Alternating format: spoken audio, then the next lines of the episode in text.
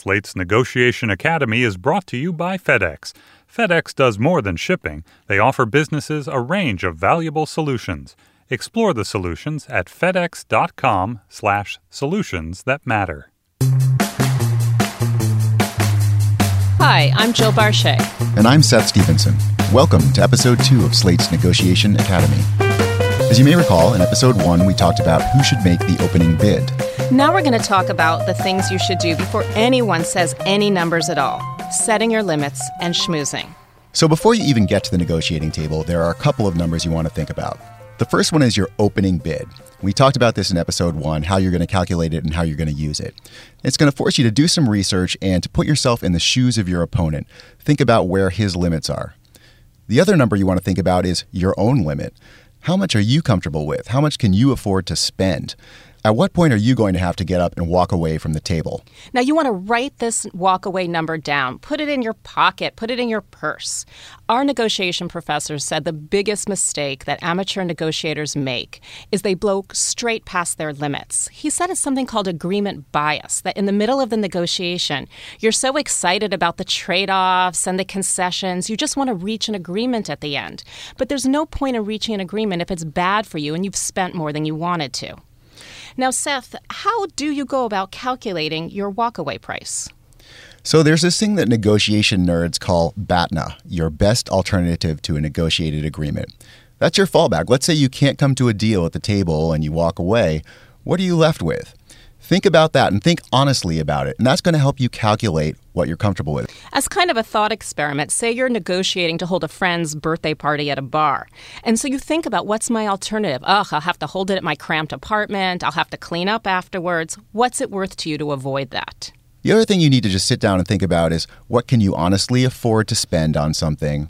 And when you go home after the negotiation's over and you have to talk to your spouse or your boyfriend or your girlfriend, what are you going to feel comfortable telling them? I spent this much or I sold it for that much. This walkaway price is very personal. It's very much about your own budget and your own needs and your own alternatives. And my walkaway number might be completely different than your walkaway number for the very same product. And remember, you want to calculate that in a calm moment of repose, not in the heat of the battle. Now, the other thing to do, it turns out it's very important to schmooze in the midst of a negotiation. This is going to create good vibes between you and your negotiating opponent, or you might even want to think about them as your negotiating partner. This is something that our Columbia Business School professor Aaron Wallen talked about two people in suits staring at each other very coldly. Uh, that's the that's the idea that people have in their heads, and it, it, it ought not to be like that. That's often going to be uh, the enemy. I mean, think about when you come up with your best ideas. Is it under stress and pressure, or is it under a situation where there's some some encouragement to do that, some opportunity to to think together, to work together, to come up with a solution that works for both of you, and that's going to make you both happy and want to work with one another again. The schmoozing idea is is great because it builds the kind of the kind of trust that's necessary for underlying interests to, to be shared. You can't feel comfortable doing that without having some amount of trust in your partner, getting to know one another, making small talk, making eye contact, the interpersonal kind of stuff is, is really going to open up that, that door for you. So, concretely, the things you want to do are start with eye contact, smile, shake hands, have a positive attitude. And it turns out eye contact is a lot trickier than you might think it is. You might want to practice it in front of a mirror before you go into an important negotiation. And don't start negotiating until you feel warm and fuzzy. We had these mock negotiations every week in our class. And number one, where I was getting no eye contact, there was no warm and fuzzy feelings, and the whole negotiation went downhill. I got a terrible price at the end. And I realized I should have kept, you know, being positive and warm and ask some questions of this other person until I got the rapport and then start the negotiation. Right. Don't don't be afraid to get schmoozy at the table before you really get down to brass tacks. Don't be afraid to ask about the how their weekend went or how's their family, that kind of thing. Now, the second reason you want to schmooze is actually even more important, and that is to gather information. During the course of the negotiation, and we're going to talk about this in future podcast episodes, we're going to explain how to get concessions and do trade offs and brainstorm creative solutions and persuade the other side. And Professor Wallen says this all starts with schmoozing. The key is you can't do any of this without understanding what your partner's underlying interests are and what they really want. They may tell you they need something, but that doesn't tell you why they need it. And it's possible that you can satisfy the why by giving them a very different what. You want to figure out why they want it. What are they really after? There was this fable we learned in our negotiating class about these two sisters who are fighting over a single lemon. They can't decide how to divide it, and they end up just cutting the lemon in half and each taking a half, but neither of them is quite happy with it because it turns out one just wanted the lemon for the juice and the other one just wanted the lemon for the rind. What would you want to do with a lemon rind? Uh, maybe she was making cocktails. It's not clear, but you seem displeased with this example. So let's do something a little bit more real world. So let's say we're in a smoky cafe. And you and I are sitting across a little table from each other and we're negotiating. Seth, I really want to sell you this hand carved Malaysian dining room table for $2,000. $2,000, that's a lot of money. Well, let me ask you this, Jill. Uh, what are you going to do with that money when you get it? It's funny that you ask, but I've promised my husband a romantic beach vacation, and I need the $2,000 to pay for the vacation. Well, that's interesting information. See, I actually have a vacation house on the Florida Gulf Coast that's sitting empty. What about if I gave you a week in that vacation house instead of the $2,000? Would that suit your needs? Hmm. How about two weeks? I think maybe we can do business. Now, sometimes when you're gathering information, it's not just about underlying interest. It also can be to learn peripheral things that will just help you during the negotiation, maybe help you to get a better price. So let's imagine we are in Tompkins Square Park in the East Village of New York City, and I am trying to buy a really spiffy tandem bicycle from Seth. Check out this tandem bicycle I got here, Joe. It's pretty rad, don't you think? Yeah, that's really interesting use of uh, purple all over there. So, uh, how much are you going to offer me for my purple tandem bicycle? Well, I was just kind of looking at it a bit. You know, I'm kind of curious. Um, hmm. Why are you interested in selling that bicycle now? Uh, well, you know, it's funny you should ask that, Jill. Uh, the thing is, I've got a date this coming weekend with this girl, and I was thinking we might take a romantic tandem bike ride through Central Park. So I would love to close this deal right now because we're here together and you can see the bike and we can do our transaction, but I wonder if I might hold on to the bike for just a few more days before I actually give it to you. Hmm. Hey, time out a second.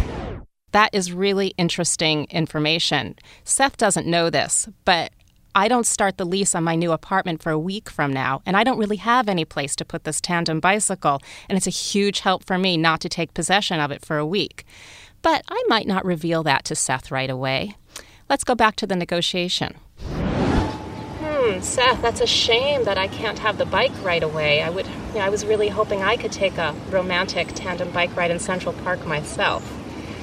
I'm wondering if I, you know, delay possession of the bike for a week if you could do something for me on the price. I guess if I can hold on to the bike through the weekend, I could knock, say, 50 bucks off the price. Hmm, that sounds pretty reasonable. No, Jill, ask for more. Always demand more. 50 bucks seemed kind of fair to me, especially since I wasn't making a real concession. But the point here is you can see how extracting information can give you a leg up in other parts of the negotiation. Now, schmoozing can be a little bit difficult sometimes. So we thought we would just spoon feed you some concrete schmoozing questions to help you out. So when you first meet someone and you're trying to buy or sell something, ask them, why are you interested in this house? Why are you interested in this bike? Why are you selling right now? Is there a reason? Is there some sort of time pressure on you?